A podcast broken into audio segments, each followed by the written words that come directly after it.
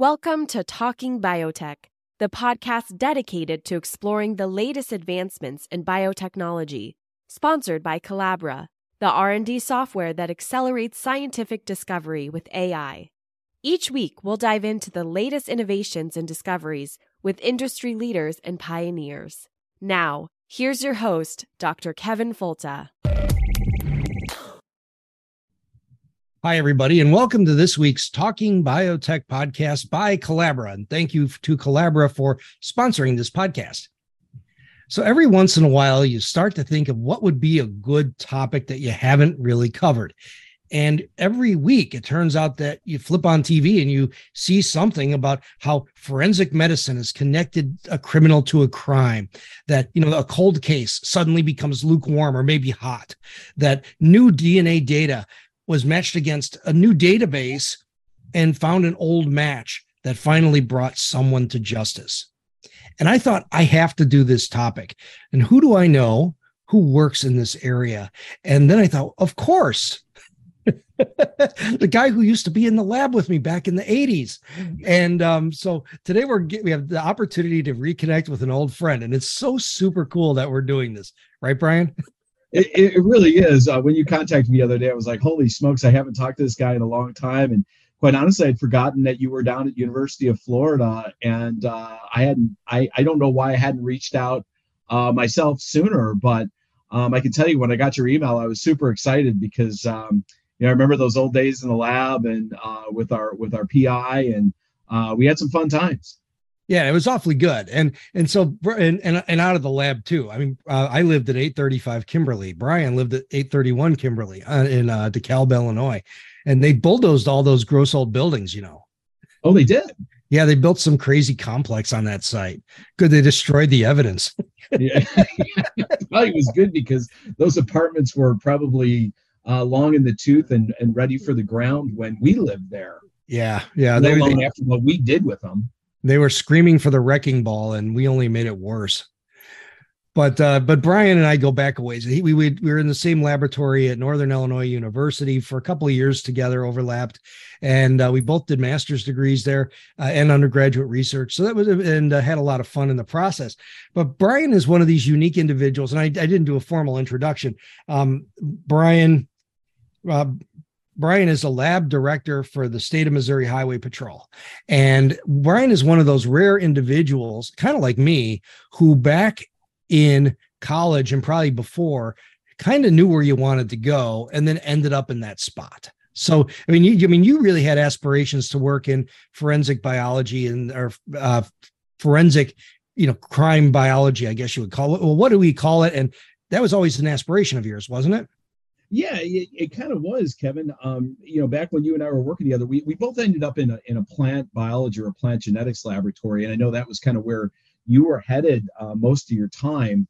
I was never really as bright as you, as you could attest to.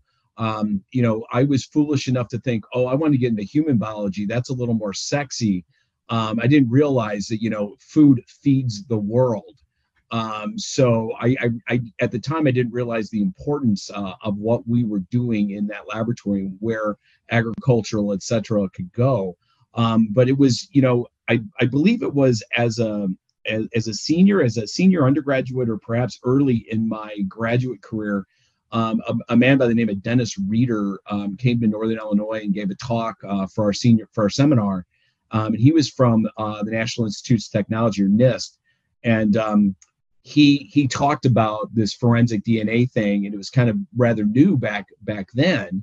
And I really kind of found it interesting and intriguing, and was something I started to point my compass toward.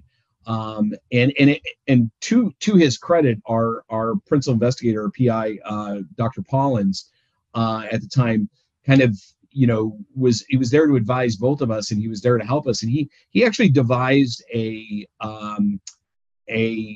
thesis program for me, to where I was really doing, at the time it was called DNA fingerprinting. We've migrated from that terminology, but back then he devised a program by which I was doing, research on plants, but I was kind of comparing through the genetics, different plant lines, different lineages, different phylogenies to one another in kind of a modified plant DNA fingerprinting mode. So I was kind of grateful to him for kind of devising that path for me once he saw that I had a modicum of interest in it.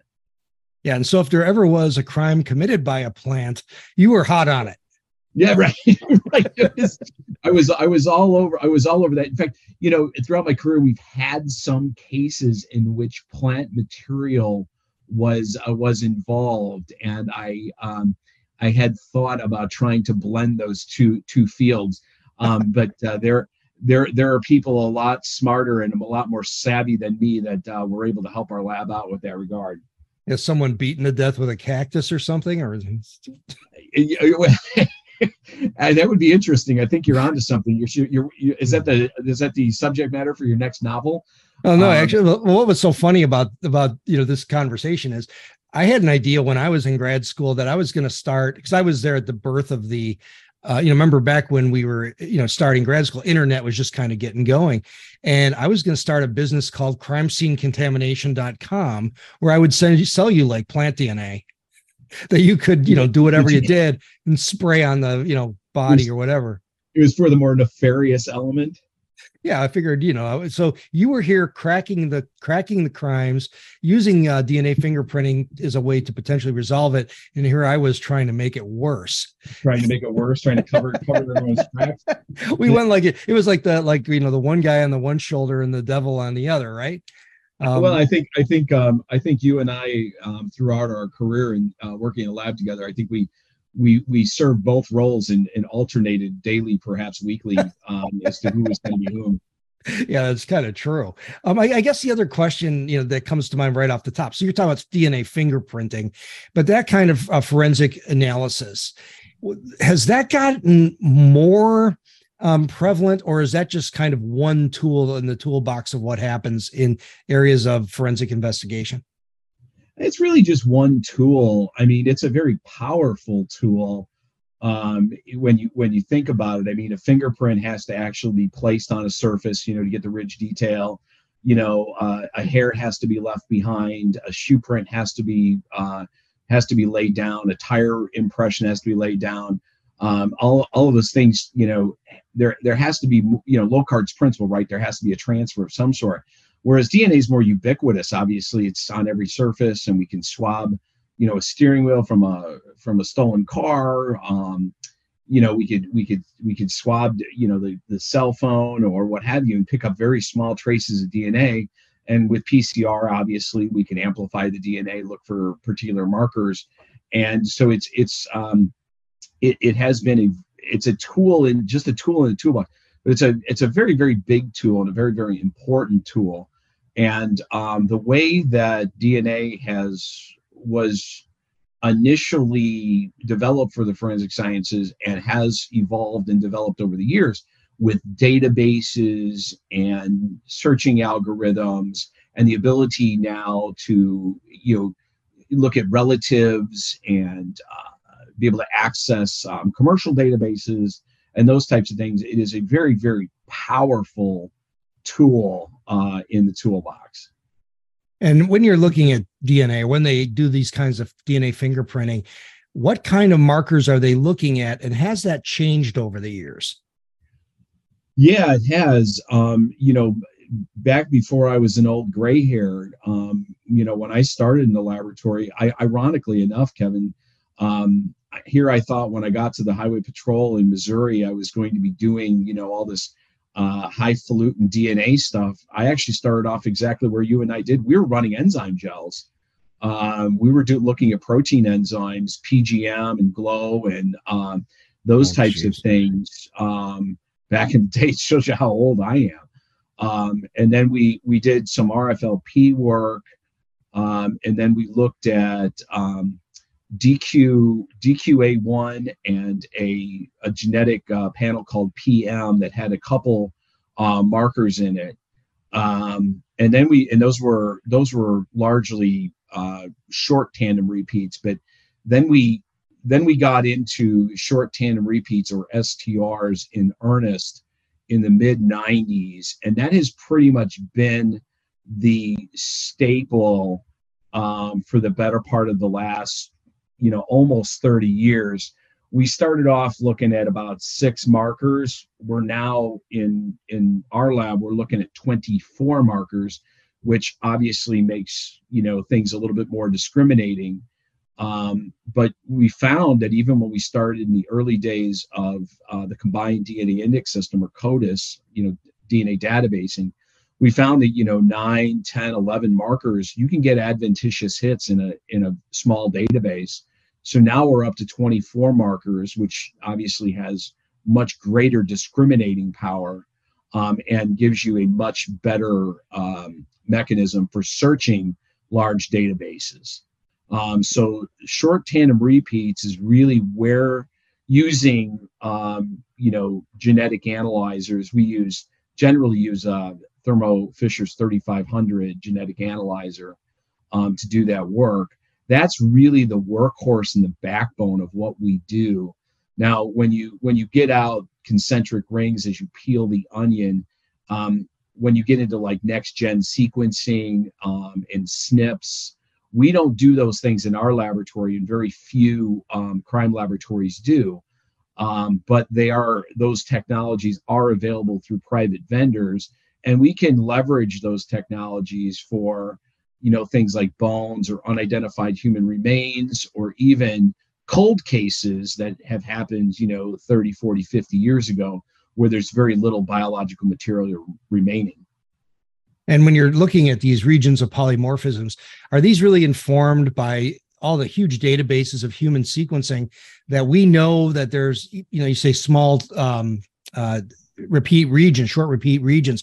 How short are they? Are these like SSRs, or are these actually like, repeats of, hundreds of nucleotides? They're short repeated, tandemly repeated areas, they're on the order of 4 nucleotides that are repeated over and over again, where you would get, maybe the entire region.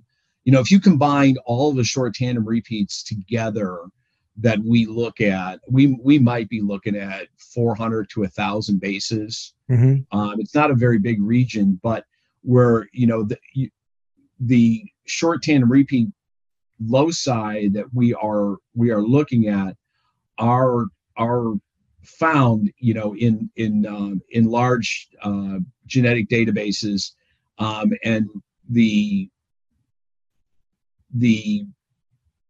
people that have put these together, largely the Federal Bureau of Investigation, and others in the field that have assembled these things, have found these short tandem repeated regions that are the most discriminating in the human population, and the easiest to put in a panel, such that you don't have a lot of overlap of the loci, and you can pretty easily create these, kits in which we run, because we're in the forensic sciences, we're more of an applied science than a research science. So we buy most of our chemistries pre-made, and we have these nice available kits for us that will run these markers in a nice tiny little panel that's easy to observe on the genetic analyzer.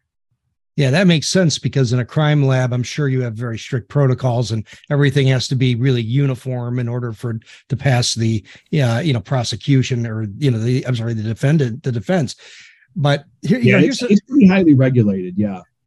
The other thing that comes to mind, though, and this is kind of an ethical thing that I think about, is with all of the public databases or I shouldn't say public databases, with all the information that people are submitting. So 23andMe and Color and all the places that people can send in DNA and learn about their ancestry or whatever. Is that information ever used to interrogate, or do you interrogate those data or have access to those data to potentially match them with a crime? Or where does the crime detection industry, I don't know, what do you call this? The law enforcement industry, or law enforcement. Where's law enforcement? Let me say that right. Where does law enforcement find the databases? Where do the data come from to match against the data on the cigarette butt? That's a really good question. So let me answer it this way. So let's say the cigarette butt comes to us. We can get enough DNA out of the cigarette butt to do our normal searches or our normal comparisons. We get a cigarette butt from a crime scene. We do DNA on it. We get a 24 locus profile. If we don't have a suspect or a subject that we can compare directly to, which is ideally what we want to do, we will search the law enforcement database of CODIS, or the Combined DNA Index System, that is run and maintained by the Federal Bureau of Investigation. We'll run the profile through that, enter that, register that profile with that system, and run it. If we don't get any hits on that that database, then what we can do is we can send that cigarette butt or the extracted DNA off to a vendor to do a single nucleotide polymorphism, or a SNP panel of 10,000 or 100,000 SNPs, and then they can register that profile in with GEDmatch, which is a database that is, for lack of a better term, and I don't know if this is the right term to use, but it's law enforcement friendly. In other words, GEDmatch has said that they're going to participate with law enforcement, whereas Ancestry.com and 23andMe and some others have decided that they are not going to directly participate with law enforcement. The ethical question there is, when you send your DNA off to those, there's an opt-in button or an opt-in option when you submit your DNA. In other words, would you allow your sample to be in a law enforcement database? And if you opt in, then that sample is then eligible to be uploaded to GEDmatch, which is, of course, as I mentioned, law enforcement friendly. So it's not like we have access to or direct access to all of these databases, but the power of, say, let's say 100,000 SNPs being searched in a database like GEDmatch, and you probably, you or your listeners or others that might be listening, is probably have a much better knowledge of this than me, but the power of taking a couple tens of thousands or 100,000 SNPs and searching them in the database, and even say 3 million people, you're going to get a third order relative fairly quickly in that search. And that's what makes it powerful. We don't have to necessarily have access to all the databases. We just need to have access to enough genetic information to be able to make that third order match. And then from there, it's handed off to a genealogist who doesn't necessarily work in a crime lab either. That's a whole different conversation. But then genealogists will assist law enforcement in putting together a family tree that would give possible relatives of the DNA profile that is on that cigarette butt. So that would be the whole, basically, cradle to grave, how you would go from your normal crime laboratory on into those commercial third-party databases. Yeah, a genealogist isn't someone who studies genies. No, they aren't. But I don't want to offend any genealogists that might be listening to this, but they're a highly unregulated industry, and some of them are searching the earth for Barbara Eden. Very good. I know I did for years. What was with Major Nelson? The tangent. Yeah, you got a voice now, man. I would do anything for you, Major Nelson. Ginny, how about you just go back in your bottle?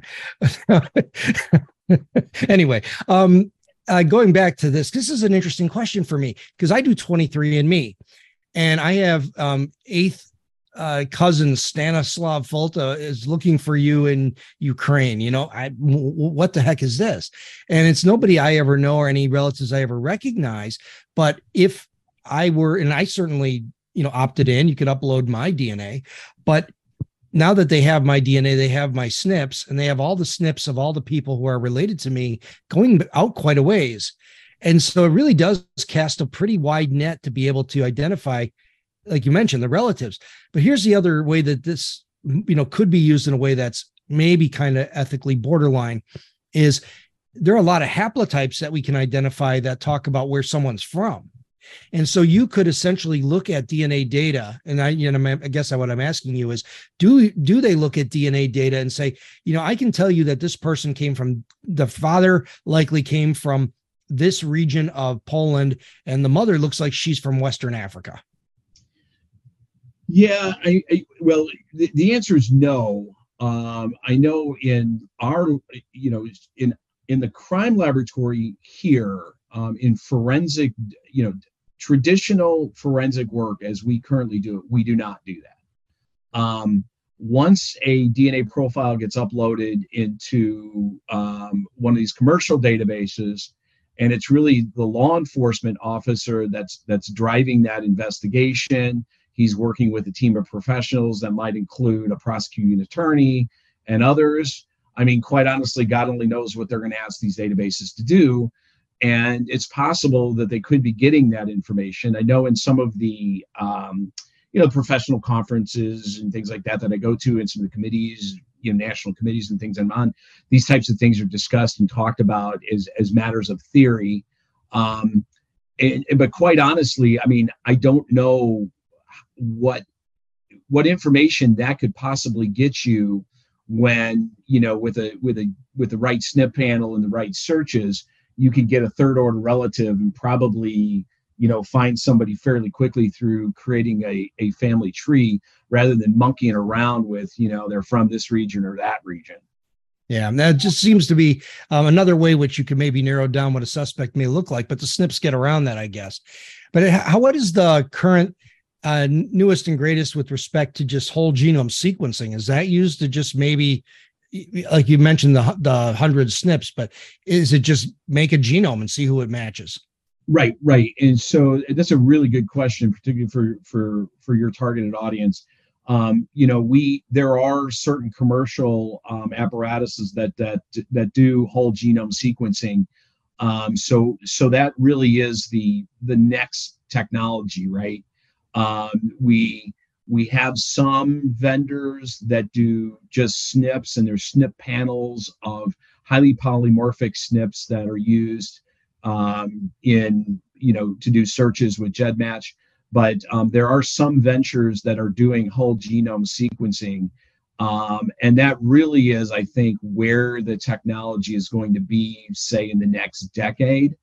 The big question for me, particularly as a laboratory director with, you know, things like humans and budgeting and all that stuff, is trying to figure out where I move my laboratory, if we are going to be migrating from your traditional STRs and doing more whole genome sequencing, or are there going to be interim steps between now and then, and how long is that going to be, cost-benefit analysis, and is the juice worth the squeeze? So those are a lot of decisions that the forensic community is going to be grappling with in say, the next 5 to 10 years. And maybe this is a good question just to kind of wrap up the first segment here.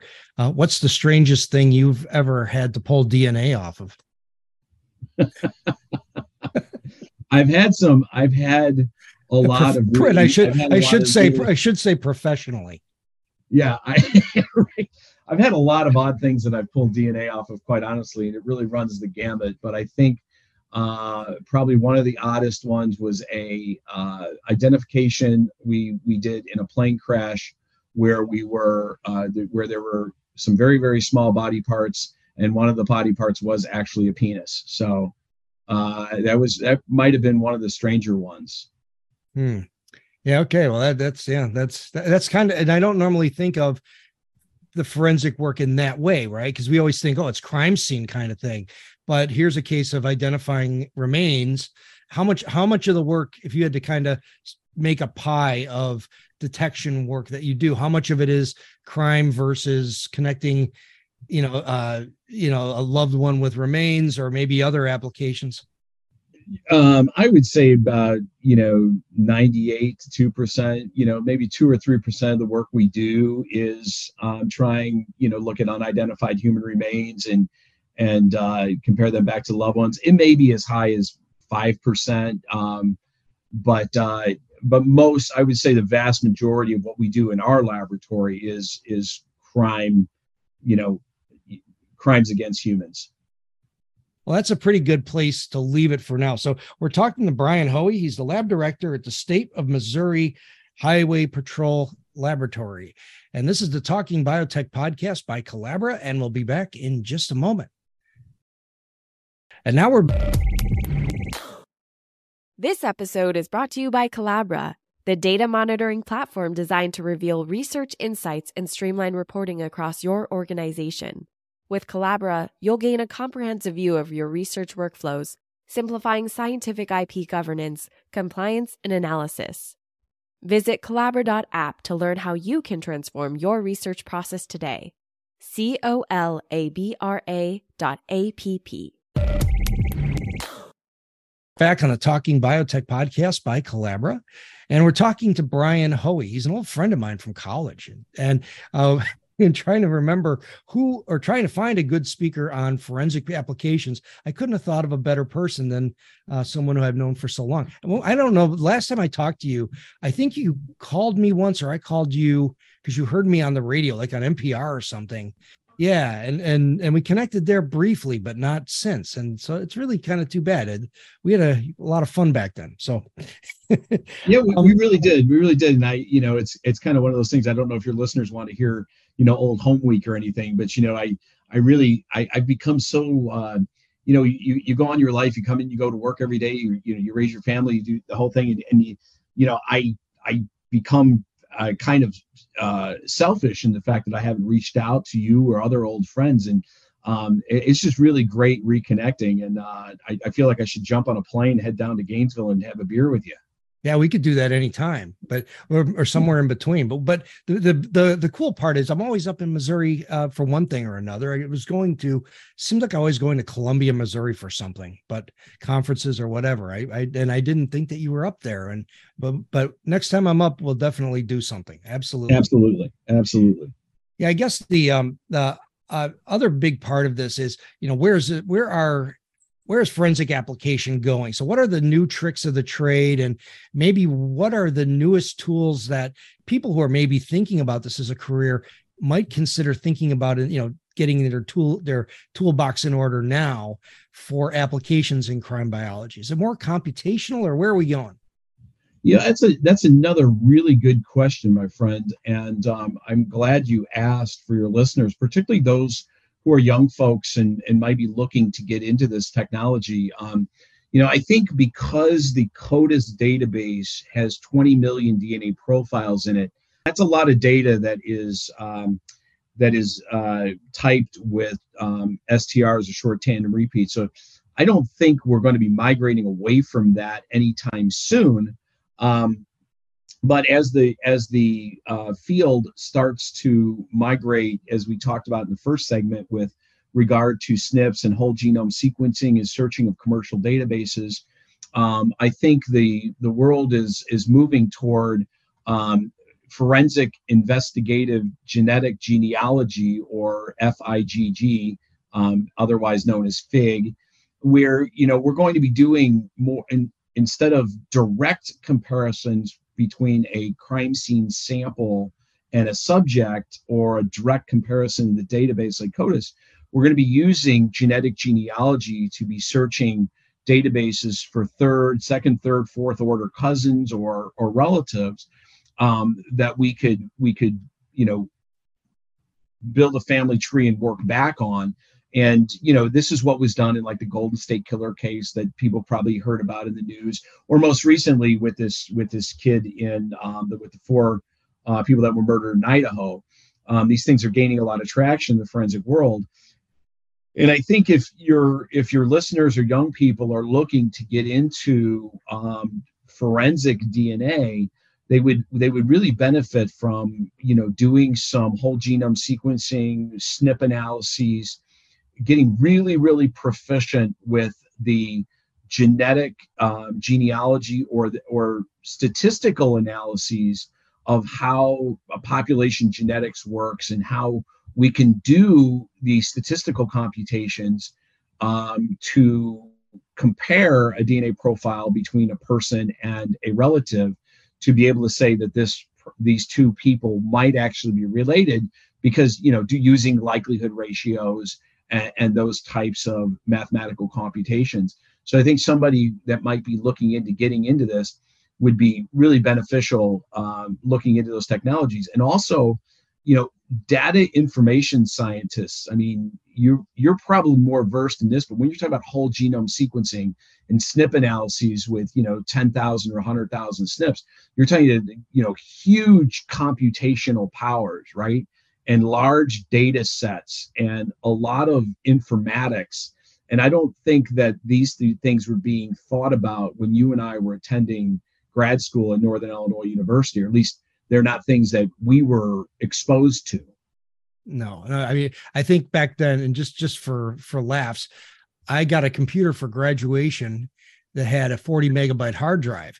Today we're filling 5 terabytes without a whole lot of problem. Exactly. So I think we're going to be looking with, you know, these types of informatics. I think we'll be looking at petabytes or even whatever the next, you know, order of magnitude would be. Yeah. Zettabytes. They're actually going to start making up new ones pretty soon, but it's such a massive amount of data that can be processed and that we can deal with, that that those kinds of skills are really important.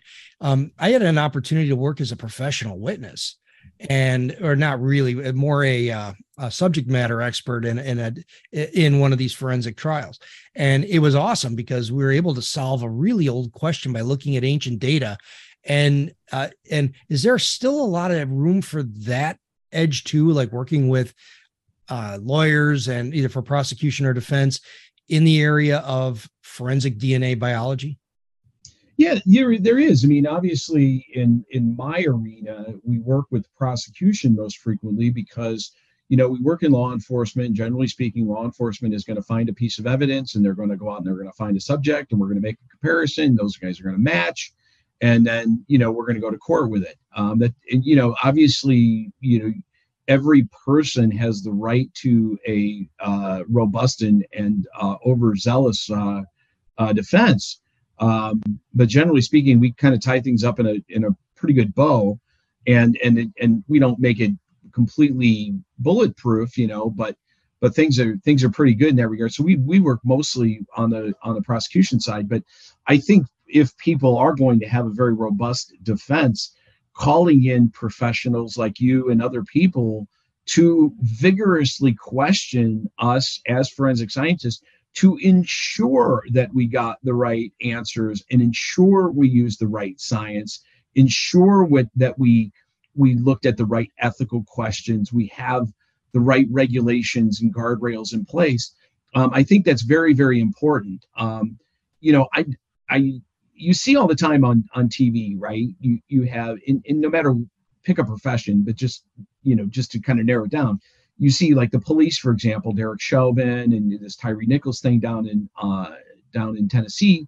You know, the cops being bad, right? And that doesn't paint all cops as being bad, but, you know, it does give somebody pause to look at law enforcement and say, okay, there's some bad apples, but, you know, the crime laboratory, we're unfortunately attached, or fortunately attached, however you want to look at it, to law enforcement. So a lot of times that gives us a black eye as well. So I encourage professionals like yourself and other biologists to come in and look at our profession, scrutinize us, ask us the appropriate questions, and ensure the defense and ensure the jury and ensure the judge that the best work has been done. And if it hasn't been done, that must be exposed. Oh, very good. I mean, that's a really important point because it only makes your situation better with better criticism, right? Oh, precisely. I mean, I was kind of doing a little bit of research on you. I haven't gone back and listened to all your podcasts, but I've listened to quite a few of them. And one I took interest to was your discussion about Robert Kennedy Jr. and some of the conspiracy theories he was doing. You know, I can't remember the exact line you said, but, you know, It takes, 212 scientific papers or something like that to refute one conspiracy theory, right? Or something like that. I'm sure you can go back to the episode and pull the quote. But that kind of resonated with me because, in science, if we get it wrong just once, man, we get our teeth kicked in pretty bad. So we've got to get it right. And the only way to get it right in science is to have open debate and discussion and have scientific professionals question what we do. And if there is a question that you have or another professional may have about our science or about a particular case itself, well, we got to expose that and get that out there and show everybody that we did do the right thing. And that only strengthens our science. And in the medical community, it strengthens the medical community. And in the virology community, it strengthens, virology and vaccines and all of that. Yeah. Well, it's like my dad always said, it only takes one aw shit to get rid of 1,000 attaboys. That's exactly right. I guess the other big question, a lot of people do kind of look at the world of forensic crime because, we see it on TV and, it always seems to be kind of a cool and glamorous thing from, NCSI or any of those shows, Quincy, people are dying. Quincy, you and I are probably the only two listening to this podcast that know that reference. I still have a bunch of buddies that call me Quincy because we're all about the same age and people have no idea what that reference is for. And, and I'm so old now, CSI hasn't been on TV for 12 years. That was the big thing in the 2000s, but that's been off TV for a while. So we're running out of forensic references to, it's not sexy anymore. Our applicant pools have shrunk because of it as well. Well, maybe that's something we can work on, because remember Quincy, Sam, someone's eating the chili on the hot dogs. That's what they all had. More people are going to die, Sam. Well, and that was back in the good old days of, he lived on a boat. He was misogynistic as hell. Those were the good old days of TV. Yeah. Back. And I'll never forget the one where they had the punk rockers where they went to the punk rock show. Sam, they're all doing some kind of crazy dance in the mush pot. That was good times, I guess. Yeah. So you say the field is getting a little bit, harder to recruit. And so there's probably two reasons for that is that one, guys like you come in as a, really solid technician with a good toolbox. And then if you do your job well, you get sucked in the management and directorship like you're in now. And so how does that transition work for you? It's a great question. Thank you for asking that. Initially, the transition was crappy because scientists make shitty supervisors. Can I say that on the podcast? You can beep that out. No, you just did. When we were working together in the laboratory at Northern Illinois University, they taught us biology. They didn't teach us leadership.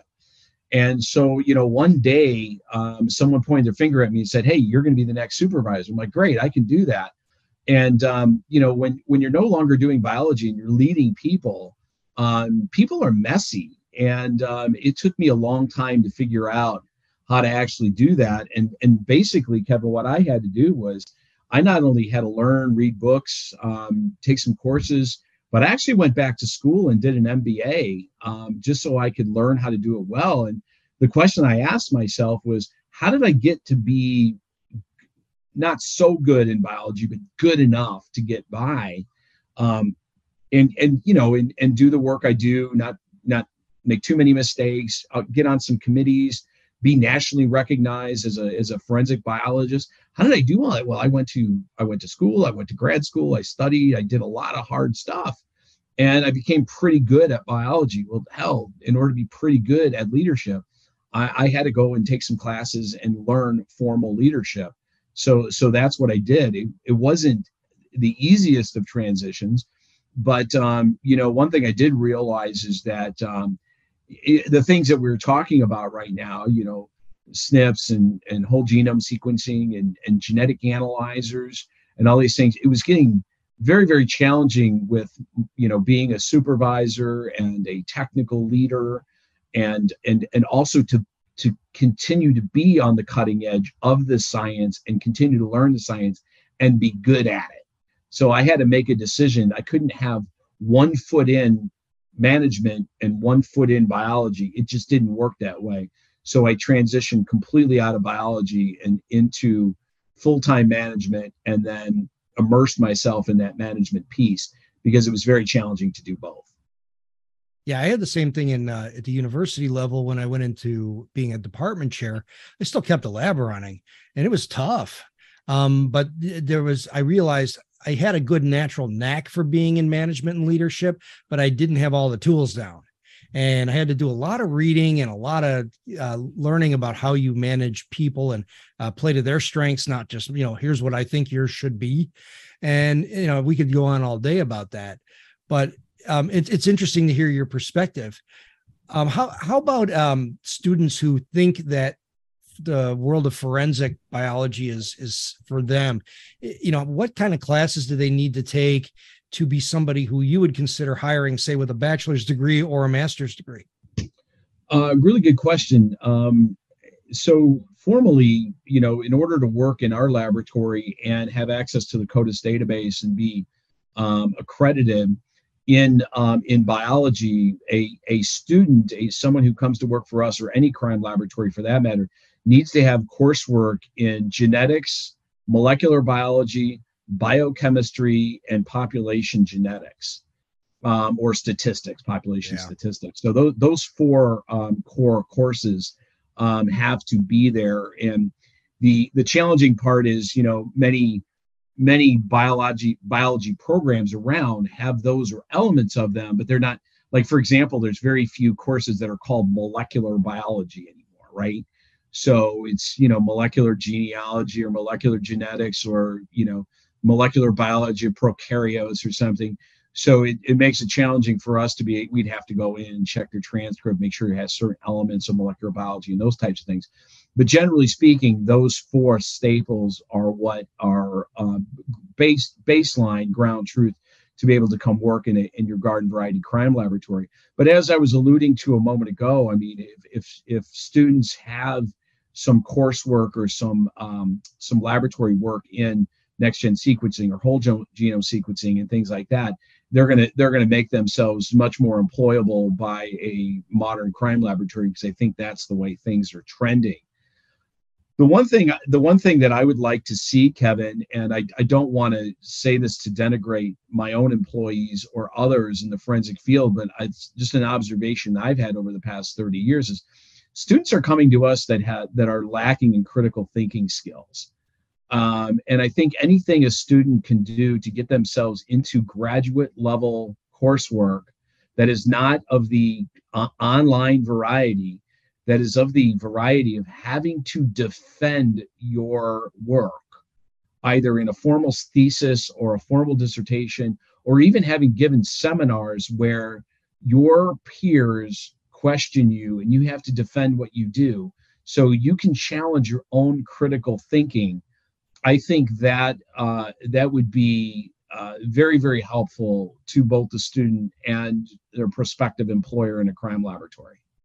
That's awesome. I love that you said that. And you don't know the class that I teach right now, do you? No, I don't. What are you teaching? I teach a class called Critical Thinking in Medical and Agricultural Issues or something. It's something like that.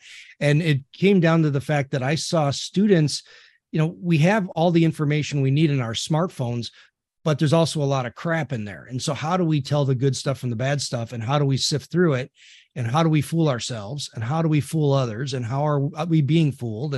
And the idea here is just to get that critical interrogation of information, and not just, you know, not memorizing data anymore, not memorizing, you know, where are the ends in the ring of your adenine? It doesn't matter. I can look that up. But right, what right. Yeah. So just really emphasizing more of the critical analysis and how we make mistakes.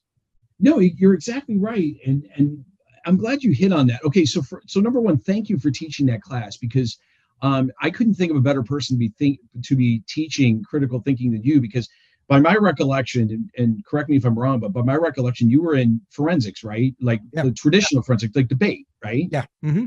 And you were very, very good at that. And I know just personally between you and me, we never debated per se or argued, but there was always a healthy repartee. and that taught me a lot, right? That really sharpened my skills to be able to discuss and debate and be able to talk with other people. Because you and I were always, I mean, whether it be something that we heard on the radio or a rock band or some ridiculous rock band that you might have been in at the time, we always had something to discuss and debate. And I don't think a lot of these young people have that. I think they're very insular because I think there's a lot of online learning. There's not a lot of engagement between people anymore. I think a lot of entertainment for young people is online or on their phones. And when they come into the workplace and they have to actually defend themselves, defend their work, and it doesn't have to be even in a forensic biology crime laboratory setting, in other words, like court or a deposition, but just when they do their training, right? When I come up and ask them, you know, hey, I saw your training, Bonder, what did you do here? They just lock up and are unable to defend their work. And it really is astonishing to me. And then the inability to not only defend their work, but the inability to defend themselves. I get, Kevin, I'm not kidding you when I tell you, I get phone calls from parents of, you know, of 25-year-olds who are in the workplace earning a paycheck from me. And the parents call you and say, well, you know, why don't you lay off on Roger a little bit? He's a little bit upset about it. Is that he just lost a level in Fortnite last night, so he's still recovering from it. It's funny that you bring all this up because I actually make the students take a position on an issue and debate it, or I'll put the issue on the board and say, you know, here's the point. You're affirmative arguing for it here. You're arguing it against it, and have them support with their stuff with data, and they prepare a little bit. And tonight, their assignment that was due today at midnight is.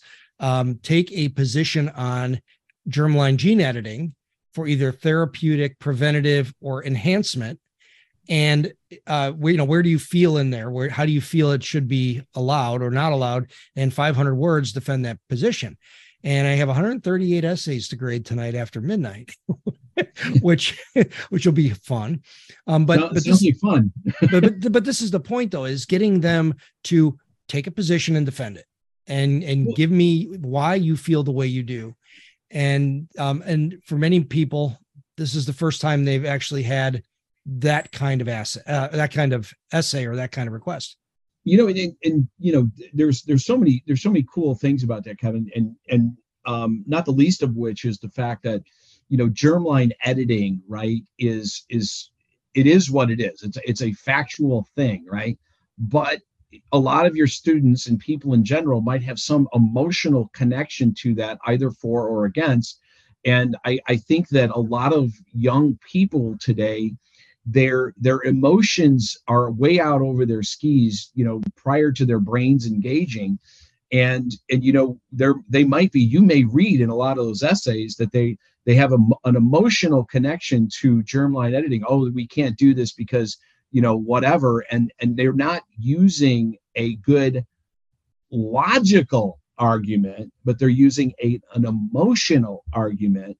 And that's kind of what I see with our young people coming out of colleges and universities today, is that when they're going to discuss something or debate something with you, the emotional aspect is there, but not the logical component. Yeah, and then that's what they're actually going to debate tomorrow in class after they've turned in the paperwork, you know, how much of this balance versus emotion versus logic, and how much of this how much of your feeling was emotional. And I fully expect some of it will be.